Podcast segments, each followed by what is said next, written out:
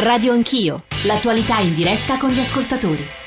Sono le 9.33, stiamo cercando di analizzare la questione bancaria, qui in studio con noi ad aiutarci c'è il professore Eugenio Pinto che insegna economia aziendale alla Luis di Roma, molte cose sono state dette sui fondi, sulla simmetria, arrivano testimonianze di ex bancari che tra poco proveremo a farvi ascoltare, molte domande anche per il, per il professore, io partirei ancora da domande degli ascoltatori con un anello di tre Whatsapp e poi un ascoltatore ci ha, ci ha scritto da Londra e l'abbiamo chiamato, cominciamo dai Whatsapp. L'intervento del professore Pinto, come si dice colloquialmente, non si può sentire.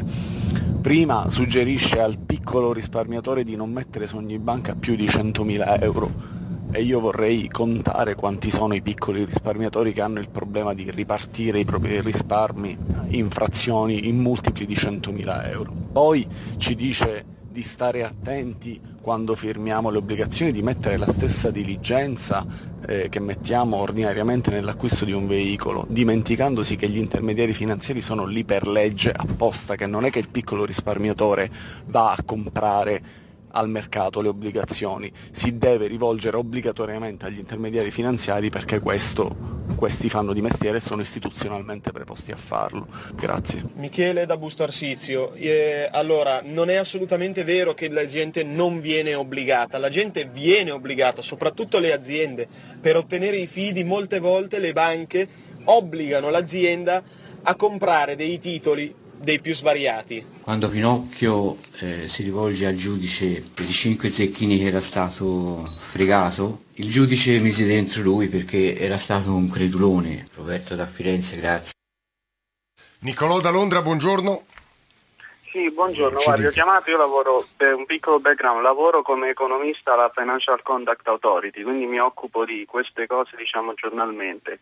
Volevo commentare il, e quello che commento non è in rappresentanza dell'autorità dove lavoro, giusto per chiarire. Sì. Volevo commentare le parole del vicepresidente dell'associazione bancaria, Sì. che ha toccato il tema della, della eh, cultura finanziaria. La cultura finanziaria è pari a zero o poco sopra lo zero nei, nei consumatori medi. Quando parliamo di diversificazione del rischio, la stragrande maggioranza dei- degli investitori non è in grado di capire questi concetti e non, non è che le possiamo attribuire una colpa a- agli investitori. Quindi quello che solitamente succede è che le banche in generale o chi per loro, gli intermediari finanziari, fanno leva su questa simmetria informativa, a volte purtroppo eh, vendendo dei prodotti che non dovrebbero essere venduti, venduti a quella categoria di consumatori o non dando tutte le eh, diciamo, informazioni del caso. Quindi quello su cui bisognerebbe lavorare è sulla cultura finanziaria dell'investitore. Questo è il mio punto di vista. Grazie Nicolò. Eh, professor Pinto, poi ci stava ascoltando Renato Brunetta che interverrà subito dopo. Eugenio Pinto. Sì, no, volevo semplicemente rispondere all'ascoltatore che ha prestato attenzione alle cose che ho detto. È molto semplicemente, se si hanno risparmi che sono sotto i 100.000 euro, si è per definizione protetti in modo assoluto, quindi non c'è un problema di preoccupazione di nessun tipo. Basta tenerli su- anche su una sola banca, su un solo conto corrente o su un conto di deposito. Quindi questo, eh, come dire, confermo le cose, le cose che ho detto. Quanto in generale adesso al che cosa si può fare per migliorare la situazione, qualcosa si può fare. Io non mi accodo mai a chi cerca di giudicare col senno di poi, perché col senno di poi è, molto- è sempre molto semplice e ricordo anche un'altra cosa, che eh, tutte le attività di vigilanza da chiunque svolte, come dire, non possono essere misurate solamente in funzione di un evento negativo eh, che nessuno può assicurare che non si verifichi mai. Andrebbero considerati invece tutti quegli eventi anche che l'attività di vigilanza delle autorità è riuscita ad evitare che si manifestassero in modo negativo. Però questo tipo di eventi, lo ricordo, non sono eh, comunemente noti al pubblico perché le autorità giustamente non ostentano i successi che ottengono.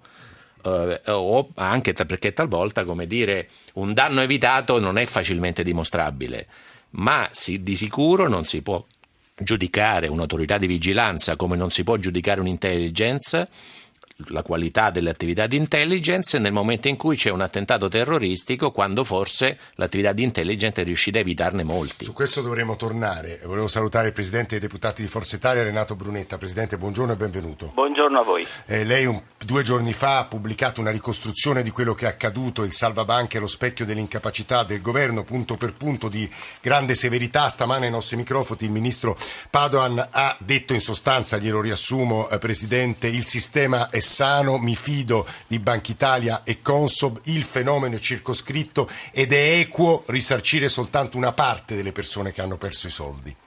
Ma vede, eh, Padoan continua a dire queste cose, le ha dette anche in Parlamento e, e francamente ha destato grande scalpore la sua capacità di non dire nulla.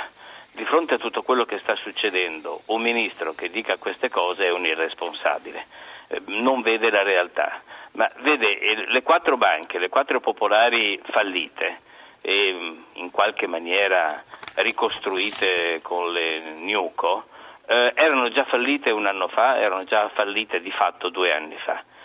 Ci può dire Padoan perché, ad esempio, eh, la Banca Popolare dell'Etruria, dopo il decreto di trasformazione eh, da popolare a società per azioni eh, di gennaio, ha visto schizzare verso l'alto i suoi titoli azionari eh, senza alcuna motivazione. Chi mai poteva comprare quei titoli su una banca che era già decotta? Eh, dov'era la vigilanza? Dov'era il Ministero? Eh, dov'era la Banca d'Italia quando questo succedeva? E questo, per questa ragione noi abbiamo chiesto eh, di fare chiarezza al governo e non è con autosoluzione che si fa chiarezza.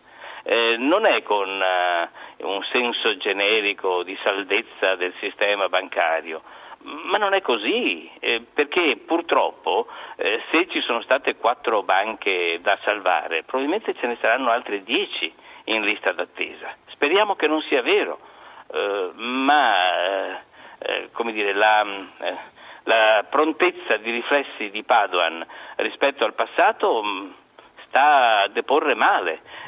quando Padoan si è in qualche maniera vantato che l'Italia non è intervenuta come la Germania sì. a ricapitalizzare, eccetera, eccetera. È stata una, una missione di fallimento. Eh, se la Germania, che è la Germania, è intervenuta con centinaia di miliardi per salvare poi si vedrà se in maniera corretta o non corretta rispetto alle regole europee, il proprio sistema bancario e l'Italia non ha fatto niente. Adesso la Germania può guardare in qualche maniera tranquilla al bail-in, cioè la nuova normativa drastica, dura, eccetera, eccetera. L'Italia può fare altrettanto? eh, una riflessione autocritica non sarebbe male. Dopodiché, per carità, mm, eh, l'autocritica possiamo farla anche tutti, possiamo andare a ritroso, a ritroso, nel passato, vedere quello che è successo in quella famosa estate-autunno del 2011 sì. sullo spread, i derivati, la storia del nostro debito pubblico, le società di rating, chi più ne ha più ne metta. Eh, eh abbiamo molto da dire su questo eh, e che, che ciascuno però faccia la propria parte anche di autocritica. Un ministro dell'economia e delle finanze che venga in commissione bilancio a non dire nulla, eh, e a autoassolvere se stesso e tutti gli altri, beh questo non è accettabile, non è serio. Presidente, l'ultima cosa, che farete con la mozione di sfiducia presentata dai 5 Stelle contro Intanto la aspetto di leggerla, sì. ehm, io chiedo chiarezza, io chiedo trasparenza, non mi piacciono le autoassoluzioni da parte di nessuno, eh, il Parlamento, noi siamo opposizione, quindi i numeri, lo dico alla dottoressa Boschi, eh, non è questione di numeri, è questione di etica, è questione di correttezza, è questione di trasparenza. Venga in Parlamento eh, a dire se i suoi comportamenti, suoi, ma penso anche di, del Renzi, sono stati coerenti eh, con la legge, la legge Frattini, l'unica legge sul conflitto di interessi che abbiamo fatto noi, che ha fatto il nostro governo, difatti si chiama Frattini, e, e se ci sono o non ci sono conflitti di interessi nel, in capo al Presidente del Consiglio e in capo al eh, Ministro eh, per le riforme istituzionali. Le autoassoluzioni o la logica mera dei numeri, abbiamo i numeri, eh no, eh, non si ragiona così. Lo dico alla giovane Boschi e lo dico al giovane Renzi. Presidente Brunetta, grazie, Grazie per questo suo intervento, l'ha ascoltato anche il sottosegretario all'economia Enrico Zanetti, eh, anche un correntista, eh, mi scrive adesso la nostra Valeria Volatile che ha intervistato ieri, è stato obbligato a comprare azioni per sottoscrivere il mutuo, cioè... Ah. Stata una tragedia. E mm, le do un'idea, guardi, mi scusi, Sì, le rubo 30 secondi. Come tutti noi conosciamo chi va a sciare, che ci sono le piste nere, le piste rosse, le piste verdi, più o meno, e tutti conosciamo i codici dei colori rispetto a nessuno che è una schiappa come me andrebbe in una pista nera. Ma perché non coloriamo i prospetti illustrativi nell'acquisto dei, dei- dei- dei- dei prodotti finanziari di nero, di rosso, di verde in maniera tale che uno già partendo dal colore sa eh, che, che- che si sta incamminando in una Sì, pista pericoloso pericolosa? o meno? Questo, questo, mi- se mi pare- c'è una lezione che emerge da questa storia, obiettivamente credo sia questa e penso che Enrico dalla provincia di Torino, che è un ex bancario, possa confermarla o no Enrico?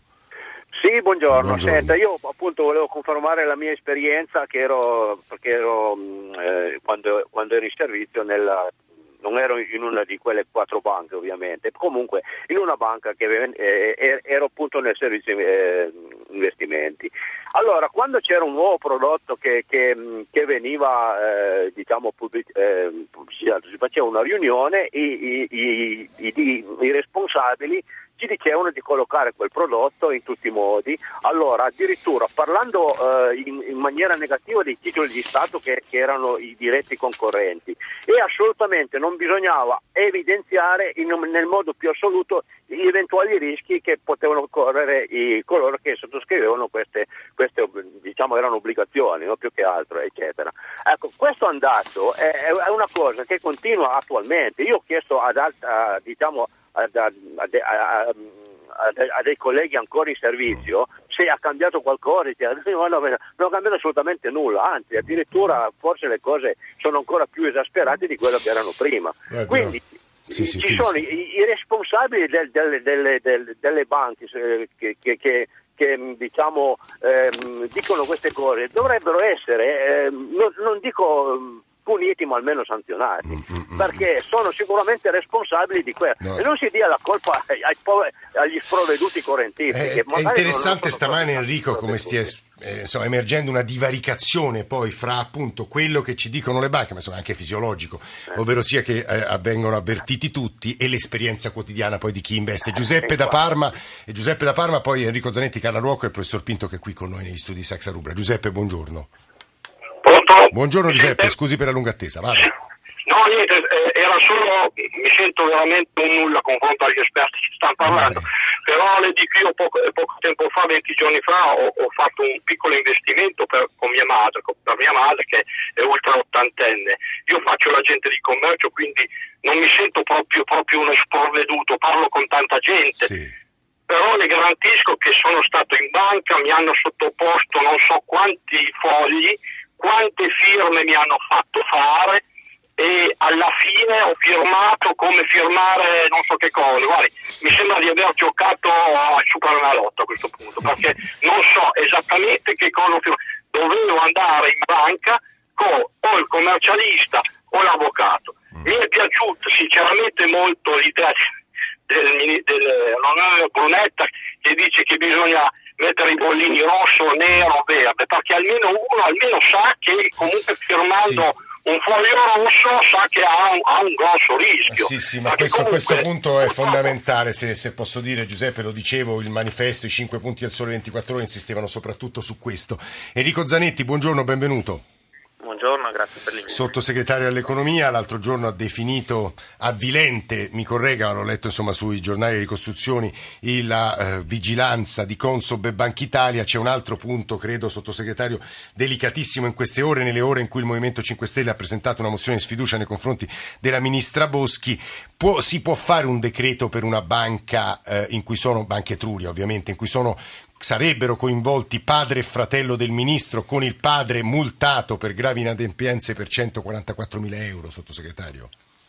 Guardi, intanto io a Vilento ho definito in questo momento il, un po' il balletto di scarico di responsabilità che si sta avendo tra le varie istituzioni, più che a Vilente direttamente il loro operato, cosa che eh, sarebbe sbagliato fare, esattamente come sarebbe sbagliato fare assoluzioni a scatola chiusa e questo è il motivo per cui eh, anche noi di Scelta Civica, lo stesso giorno in cui anche alcune opposizioni lo hanno chiesto, abbiamo chiesto per primi come forza di maggioranza una commissione d'inchiesta, perché qui non bisogna né condannare a scatola chiusa né però ovviamente assolvere a scatola chiusa assegnando patenti di fiducia a prescindere che invece tutti, politica e anche istituzioni tecniche, devono assolutamente riguadagnarsi sul campo.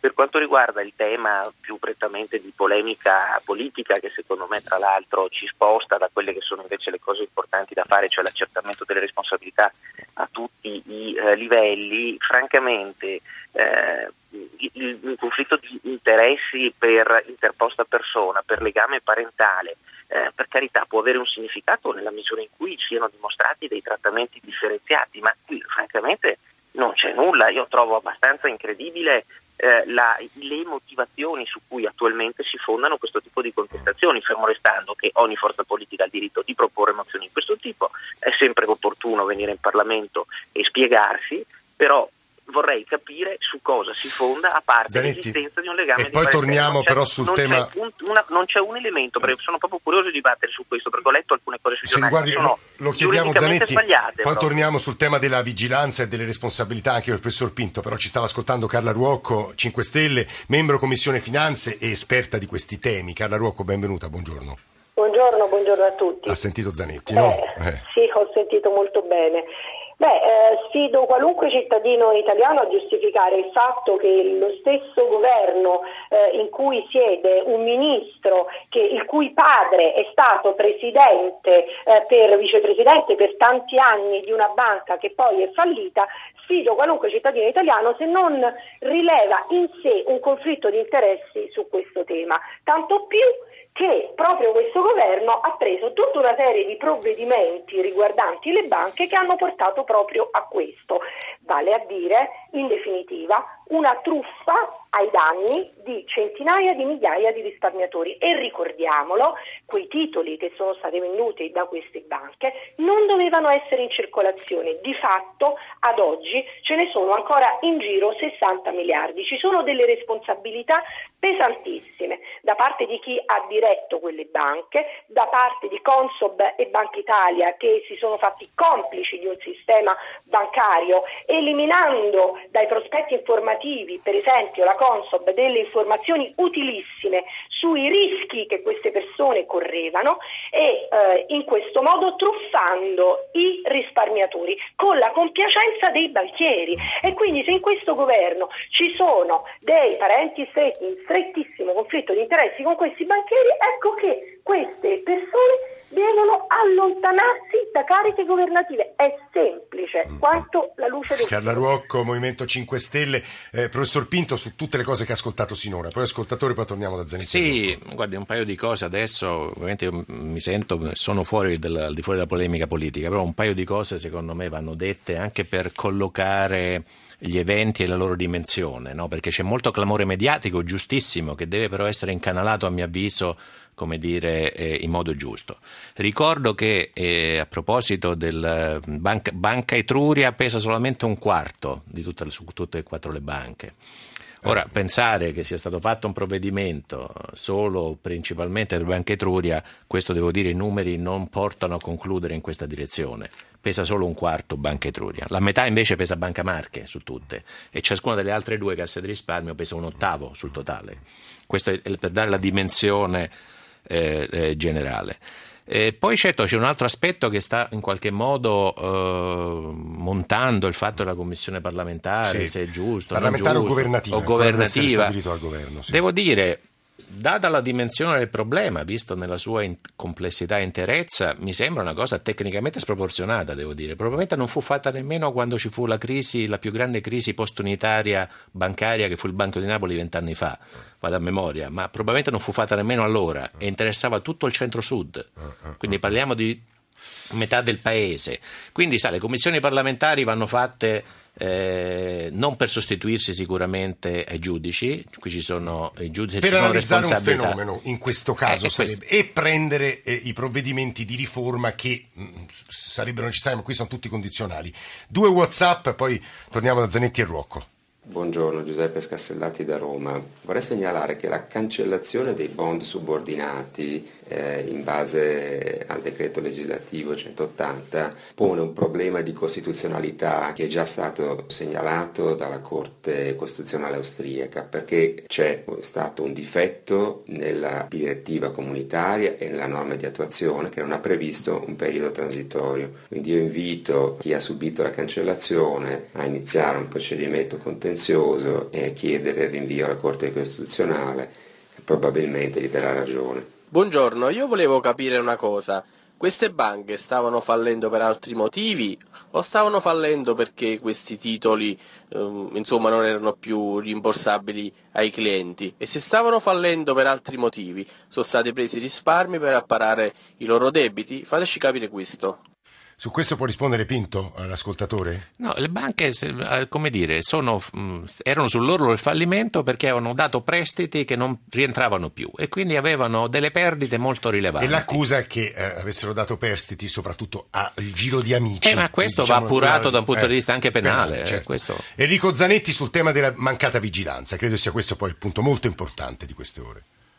Sì, allora, intanto però mi consente anche sì. di dire, visto che è stato detto che il padre del ministro Boschi è stato per anni vicepresidente, stiamo parlando otto mesi. di otto mesi. Allora, vede però il modo in cui queste informazioni vengono date a un tanto al chilo, sì, il fatto stesso che siano parenti, cioè, io ci fossero degli elementi oggettivi che dimostrano che eh, il padre della Boschi piuttosto che qualcun altro è stato trattato meglio, allora è chiaro che ci sarebbero degli elementi di conflitto di interessi. Nell'istante in cui l'unico motivo è che c'è un legame di parentela, viene preso un provvedimento che, come è stato ricordato ultimamente anche dal professor Pinto, ha un respiro assai più ampio che non quella singola banca. Un provvedimento che peraltro, e così rispondo anche all'altro anche all'ascoltatore, sì. naturalmente aveva come obiettivo quello di evitare che altrimenti tra un po' di mesi insieme ad azionisti e obbligazionisti subordinati si ritrovassero a pagare un fallimento delle banche che era ormai addirittura d'arrivo anche i correntisti, anche i dipendenti, anche i fornitori, quindi allargando ancora di più il tema, perché non è il decreto che ha determinato l'azzeramento del valore di quei titoli, è il fatto che le banche ormai avevano delle enormi sofferenze, avevano una situazione prefallimentare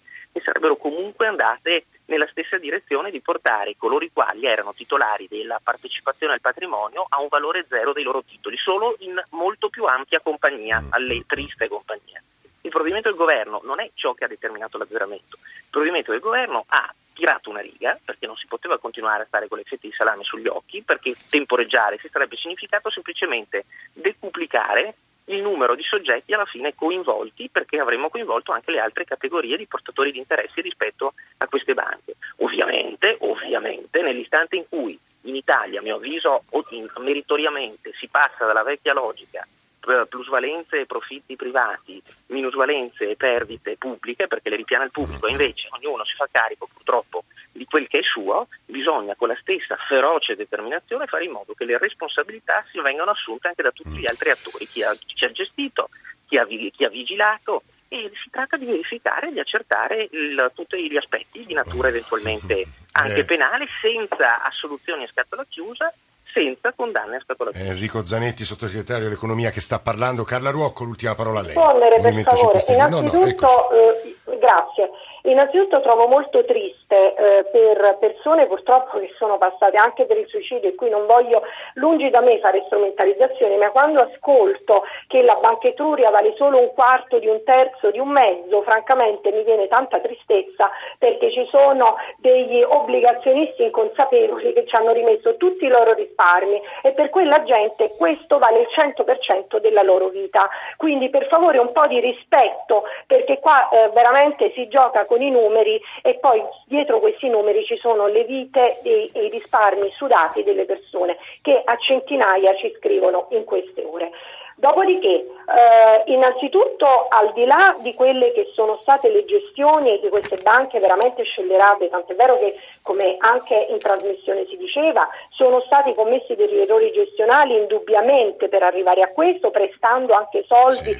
a persone che poi in qualche modo tenevano in piedi un sistema, erano amici degli amici, quindi qua non si tratta neanche di quanto tempo soltanto una persona è stata in carica, sarà stata otto mesi o due anni, quello che è importante è che è una banca praticamente di famiglia dove c'è stato un vicepresidente che è il padre di un ministro, ci ha lavorato e ci lavora eh, mi risulta fra- il fratello eh, del, sì, dello stesso ministro che tra l'altro, sì, ma insomma recentissimamente non mi appiglierei in questo sì, caso no, un mese, guardi, 40 secondi sa, perché, lo sa perché? Perché queste tragedie si consumano negli anni e c'è un sistema che queste banche creano, un sistema basato sulle pressioni dei banchieri sugli organi di controllo, quindi quello che io voglio dire è che ci sono delle ragioni oggettive di colpevolezza e che tra l'altro oltre quelle oggettive di colpevolezza c'è anche un'opportunità politica. Noi non vogliamo ministri banchieri, noi vogliamo ministri che invece stiano accanto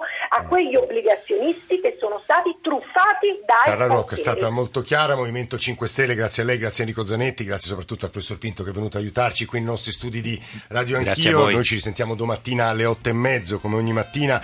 Eh, in console stamane c'erano Antonello Piergentili, Luciano Pecoraro e Fabrizio Rocchi e poi la redazione di Radio Anch'io, Alessandro Forlani, Nicola Ramadori, Valeria Volatile, Alberto Agnello, Alessandro Bonicatti, Valentina Galli in regia, Cristian Manfredi. Eh, adesso vi dicevo la linea va al giornale radio delle 10 eh, e poi all'Attitudine Sole, alla Radio Ne Parla con Ilaria Sotis. Se volete riascoltare frammenti o l'intera trasmissione andate sul nostro eh, sito e sul nostro profilo eh, potete invece scriverci, suggerisci eh, percorsi, criticarci, insomma comunicare con noi. Grazie davvero a tutti per l'ascolto, passate una eh, buona giornata, ci risentiamo domani mattina.